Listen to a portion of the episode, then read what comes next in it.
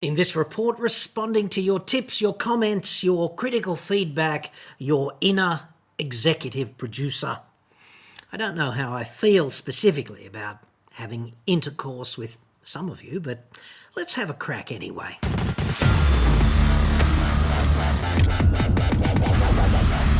I'm John Cadogan from AutoExpert.com.au and I get new cars cheap. Australia only. Website. Card. Now, let us get straight into it, I think, because so many of you to do, so to speak, so little time. Super Sammy.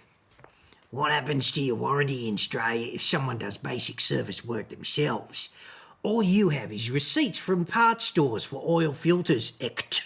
I think it means etc. Does this get you immediately thrown under the bus? Yeah, Super Sammy, it does. It does because, according to the ACCC, although it's kind of anti competitive for a car brand to require that you get your car serviced at the authorised dealership, they're not allowed to leverage the warranty against you going outside the net. They do kind of require the continuity of your warranty to be based on you getting your car serviced by what the ACCC calls qualified staff and in practice, that means a qualified mechanic, dude. And the other things that have to happen are you need to get your car serviced on time, which would be the time or the distance, important caveat, whichever comes first. And all of the jobs that are associated with your next particular service need to be done according to the manufacturer's service schedule. And some of the things that seem straightforward with servicing a car, because you might have been doing that since you were, you know, young and on P plates and doing it yourself, and oil changes aren't a big deal and things like that. Just think about this for a second. If you've got a modern diesel, right, there will be an oil dilution calibration setting for the engine control ECU, electronic control unit okay? And what that will do is it'll start the clock with the oil change and then apply a sort of correction factor to the regeneration of the DPF, the diesel particle filter, right? So as time goes on, the engine will assume that there is some level of oil dilution as a result of combustion byproducts getting into it as the car travels certain distances, right? And this will affect the regeneration, like the burn off of the particles that accumulate in the particle filter. And if you don't reset that, if you just change the oil, you just dump the oil out and put a new filter on and then refill with oil, and you think, great, I know what I'm doing here. If you haven't reset the oil dilution calibration clock, then the whole system is not going to operate properly. And then you might do that three or four times or whatever, and the DPF might fail as a result of the engine never restarting its calibration for oil dilution. Now, that's on you in that case, right? And I'd suggest, therefore, that it's really important to get your car serviced by someone who really knows what they're doing. It doesn't have to be the dealer, but if it's not the dealer, then you need to be sure exactly where you're going to stand if you're in a position where some expensive widget on your car has failed and you don't want to be in a position where the manufacturer says well, that's not a manufacturing defect. That's because you didn't get the car serviced properly. And your service provider doesn't say the exact opposite which is it's a manufacturing defect nothing to do with us. And you're in the middle here watching accountability tennis. And you know, you're the bunny who's not winning, and you've got two parties who are trying to fob you off. So, for all these reasons, if you own a new car, you can afford to get it serviced. It's not that expensive. I would do that absolutely on time for the first 10 years at the very least. And then maybe you can make up your own sort of servicing schedule if you want after that. But if you want consumer law protection and you want warranty type protection, then you are going to have to pay for an actual mechanic to do the job, Sammy. Let's move on to Aspie Geek now.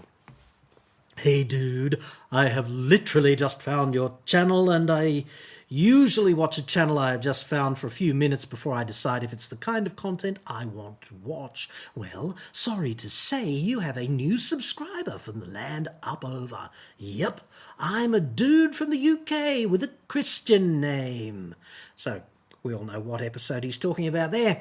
What decided me? Well, that was the way you dealt with the couple of comments from the woke morons. Say it like it is and be proud and ball cocks to them.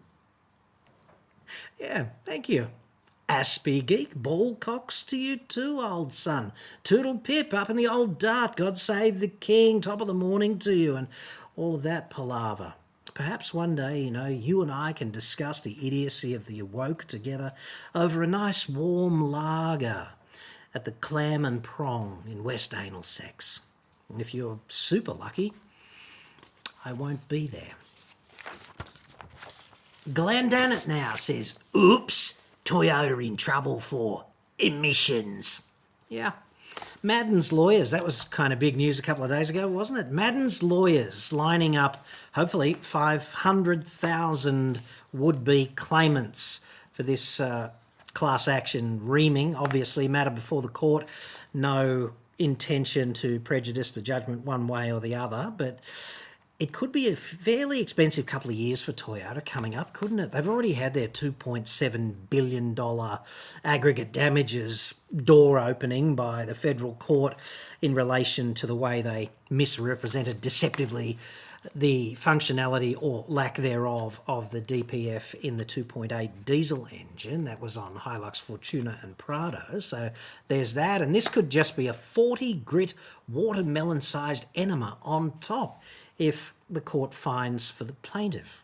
That could be interesting, couldn't it? So they basically claim that Toyota has done a bit of a Volkswagen with the defeat device thing. So I'll be interested to see what evidence is furnished there and whether or not the court agrees. And I guess this sort of thing will play out over the next several years. And it's obviously big business because class actions are essentially like an informed version of legal gambling, where a, a large organisation with deep pockets funds a class action and hopes to get a return on investment. So it seems to me some people who understand this probably better than you and I have reviewed the evidence and decided that, from their point of view at least, it's a goer on the balance of probabilities. So I guess we'll just have to see what happens there. Now, a dude who is trying very hard not to fit in in the comments, Nigel Stringfellow, is strangely motivated to be helpful to others and he doesn't expect anything for himself. Like, is that any way to comport yourself in the comments, Nigel? Come on, dude. Nigel says, I'm not sure whether this information will be of any value, but I thought I would send it anyway. The gentleman from Albury recently with the Subaru CVT issue should be having his vehicle serviced at Rex McCartney Motors in Wodonga. He's a Subaru specialist, but not as expensive as the dealer, Bacon Motors.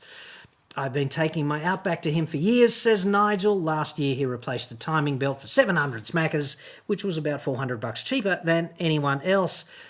Anyway, his number is 6056 1197. That number again, 605 1197. If you wanted to pass it on to your viewer, there you go, job done. Thanks for your continued good work. Regards, Nigel. That Nigel, Nigel, Nigel. This kind of thing is not going to see you float to the top of the nutfest, is it, mate? You you're being helpful. You're not expecting anything. I I'm assuming Nigel Stringfellow is not a pseudonym for Rex McCartney. I assume you're just a happy customer, mate. That number again, 605 611 97. So it's always good to hear about good servicing providers wherever doing a good job. And uh, actually, I've corresponded a bit with Nigel, and he's uh, an honourable dude as far as I know. And I've got no doubt that his Rex McCartney Motors recommendation is absolutely on the money. So if you're in that neck of the woods and you've got a Subaru, that's something to think about. Now, Chris Robato, he's got a question about not a question, more of a comment about Nissan's e-Power series hybrid system, which I'm very critical of because it seems like a ridiculous way to achieve a substandard result to me, like a petrol powered EV, and not a very good one. It's not even as fuel efficient as the completely unremarkable RAV4 hybrid, which, let's face it, the upcoming X Trail e Power is going to compete against. Like 6.1 for the X Trail versus, I think it's 4.8 or something for the RAV4 hybrid. So, if this is an example of efficiency or latest technology, then I'm not seeing it. Anyway, Chris goes, This sounds extremely complex for something that will be used mainly as a grocery getter. It also sounds like a diesel electric submarine in principle, except you're driving the wheels, not propellers. Yeah, well, propellers probably not that helpful for most cars. And this opens the door, doesn't it? It opens the door to the why. Why do we design machines in particular ways? What's the underlying purpose? And I suggest that it makes sense for a combustion engine to drive a generator to charge batteries in a submarine because the engine's not going to be so good when the submarine is submerged.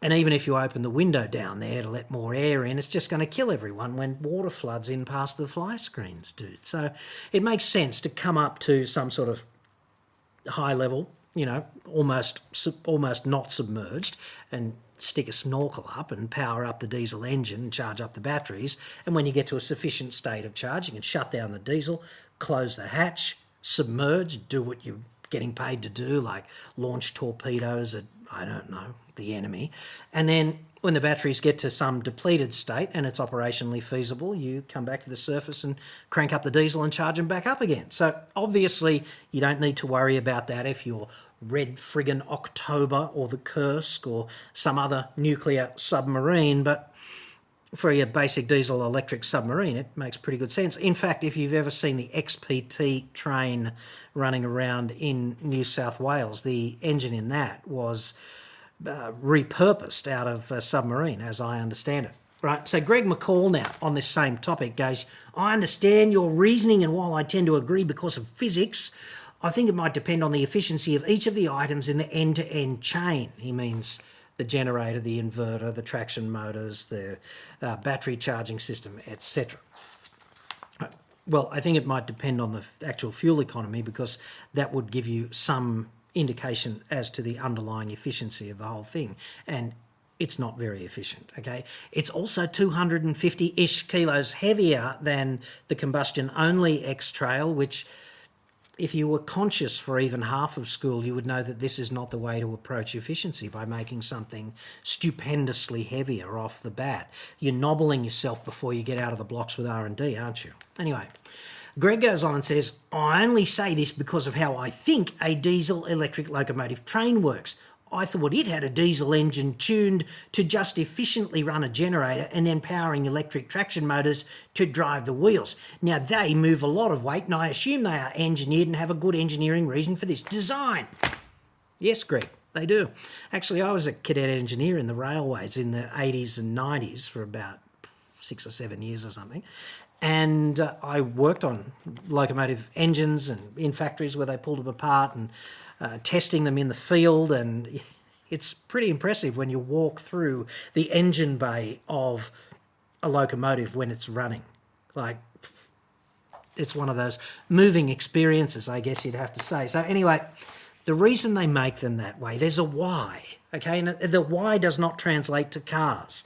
The why is you've got 12 wheels on six axles that all need to contribute motive power to dragging whatever it is that you're dragging uphill with your locomotive.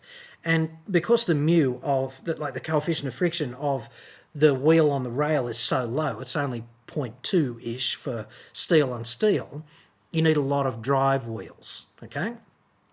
To get the tractive effort that you need. You can't just have rear wheel drive like in a car.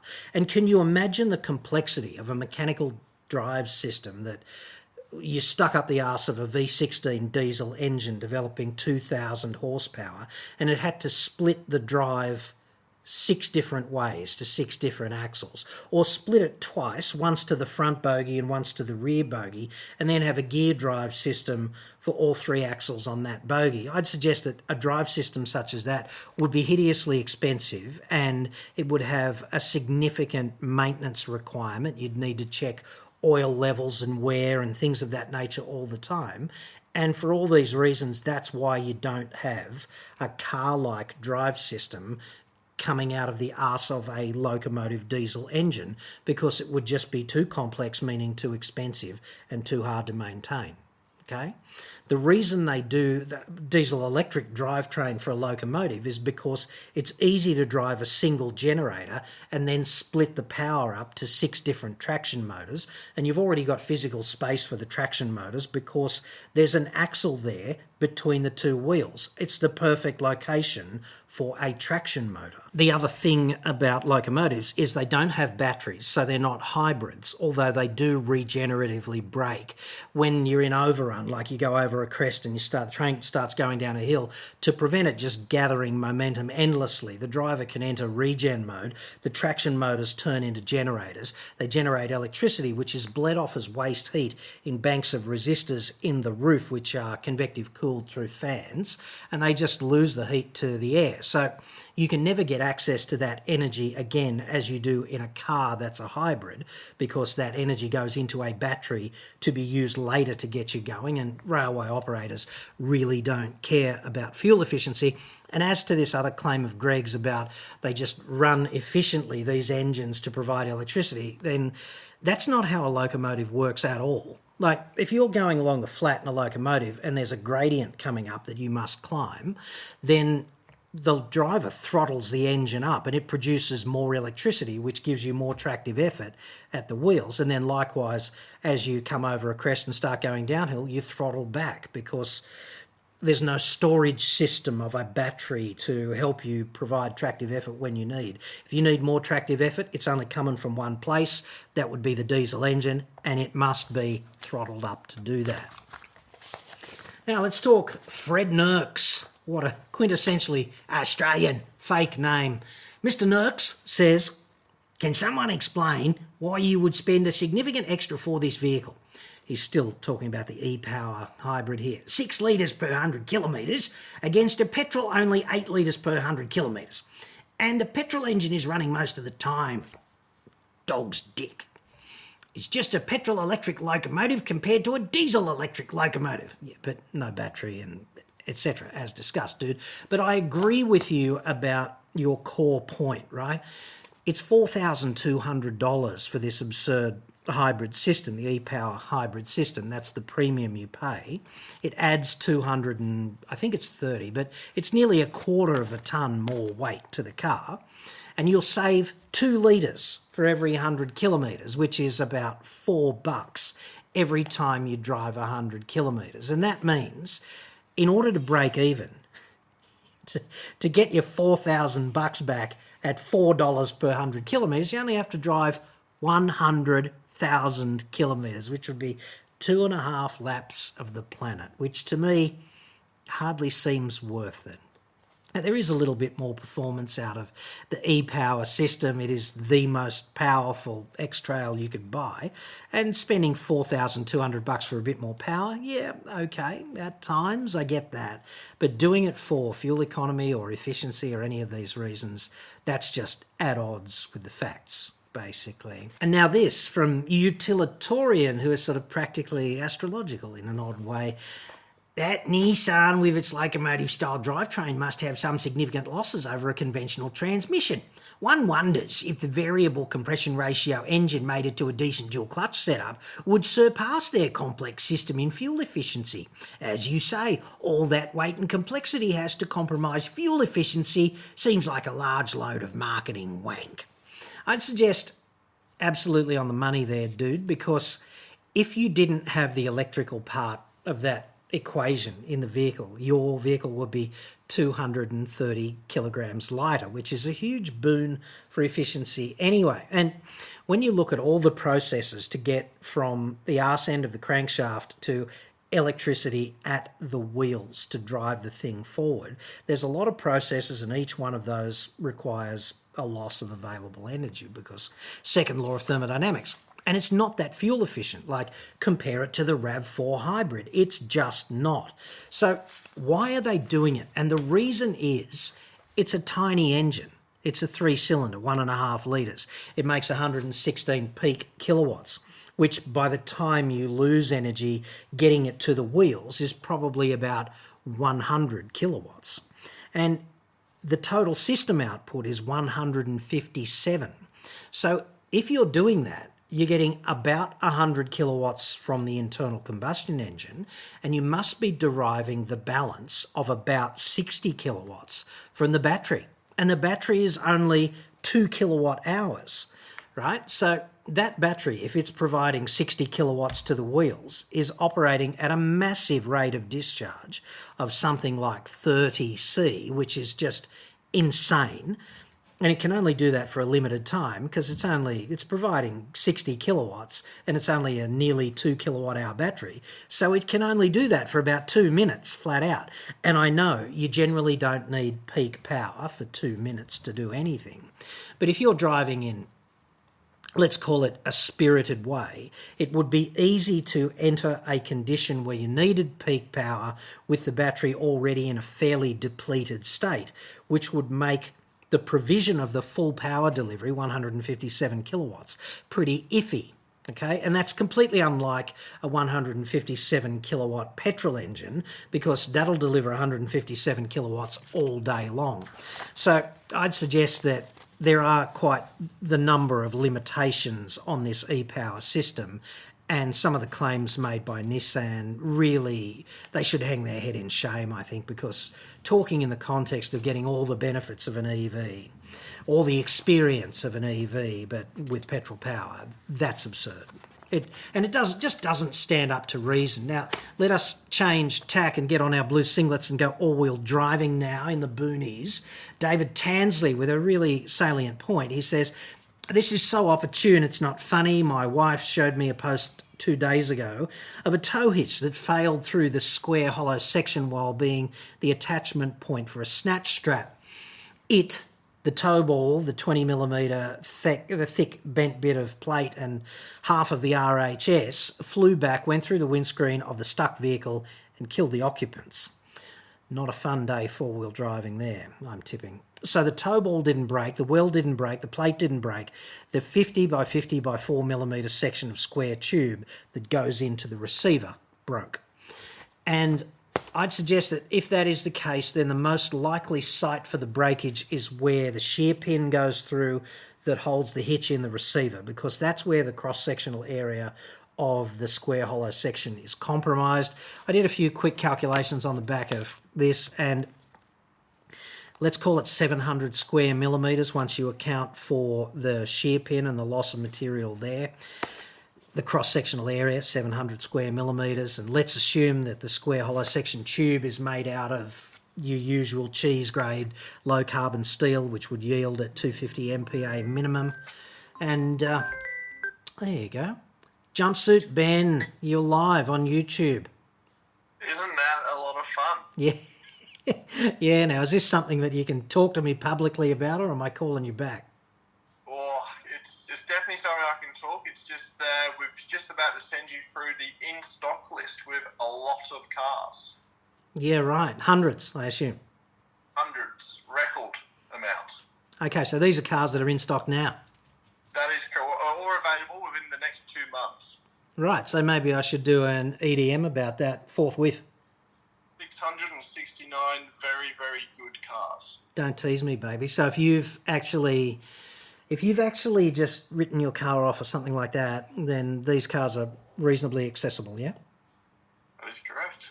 Okay. Well, mate, I will promote that to the extent that uh, you haven't already to everyone watching right now, and uh, I'll leave you to it because I got important shit stirring to do. Of course you do. Have a good day. No worries, jumpsuit Ben. See you soon. There you go. It's funny, isn't it, the way things happen? Where were we? Okay, so this square hollow section, it's like 50 by 50 by 4 millimetres. You take the shear pin out of it, that's 700 square millimetres of area. If it's cheese grade mild steel with a yield strength of about 250 MPa, then to break it, you're going to need about 28 tons because the breaking ten, the breaking tensile strength will be about 400, I guess. Uh, MPa. If you're confused about MPa, it stands for megapascals, which is essentially newtons per square millimetre. And a newton, if you're not a physics dude, it's about 100 grams worth of force. Okay, so 10 newtons is about a kilogram. Is that's how that's the easiest I can make it for. If you're always working in megapascals, though, you use newtons and square millimeters, and it always works out just fine. So to break it, you'd need about 28 tons of load on that hitch if it's in good condition. And to make it yield, like to bend permanently, you'd need 17 and a half tons. So I'm really not seeing pure tension doing that. What I can assume is that the hitch failed in some way because it was already to fail, like it had been damaged or work hardened and been fatiguing and cracking and things of that nature, or else it was also subjected to some other forces like bending or torsion, which would add to the stress, and then one area can fail, a crack can develop, and then, you know, dogs and cats living together, which is obviously what happened. And for this reason, I'd have to say that if you are that blue singlet dude and you are out there having fun at the weekend, it really is a nice idea if everyone gets home intact. It really is. Okay, so I'd be using the snatch strap as an absolute last resort. And if anyone gets stuck, I'd be getting out the shovel and doing a bit of road building or the Maxtrax or the jack, and I'd be jacking the car up and shoving some rubble under those wheels that have caused the that have sunk so far that the chassis is now sitting on the deck, kind of thing. And I'd try and get out of it that way. And if that didn't work, I would use an inextensible strap or a jag a drag chain because those things don't hold energy, right? You can just use the tractive effort of a mobile vehicle to recover a stuck vehicle using tension but not stretch. Okay, that would be a tractive effort recovery, which is different to a snatch strap, which does stretch. And it's the energy in the stretch that is so dangerous. And yet, it doesn't feel bad at all. It feels quite gentle, right? Because it's like driving at 100 k's an hour. That feels quite gentle too. In fact, if you do it for eight hours, you can feel like you could get out and walk faster, although you have acquired a shit ton of energy, and that energy, if it comes unglued, will really damage you. You can't feel energy, is what I'm saying. But when you've got systems, if you're close to a system that has acquired a ton of energy, then you are inherently at risk. And four wheel drive recovery with snatch straps is just like that. And for all these reasons, I would be using a snatch strap as an absolute last resort, not as the first weapon of choice to deploy against a particular time when a vehicle gets stranded.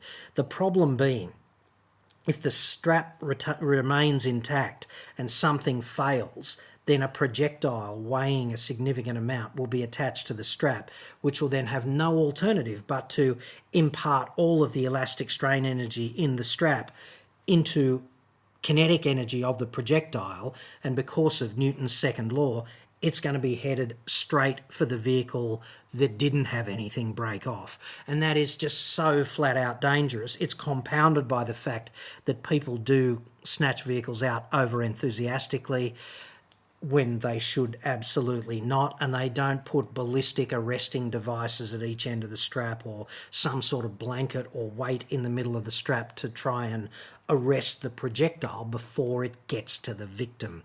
Anyway, that's my rant over, but thanks for highlighting that, David. I like to bring that up every now and then with the kinetic recovery devices because they are so dangerous and they're sold to you in a manner that suggests they are simplicity itself to use and also reasonably consequence free devices, which they are 999 times out of a thousand or something.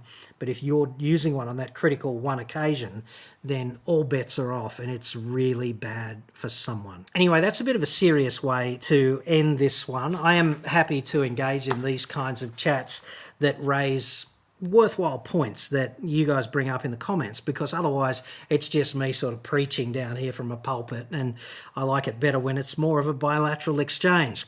I'm funny like that.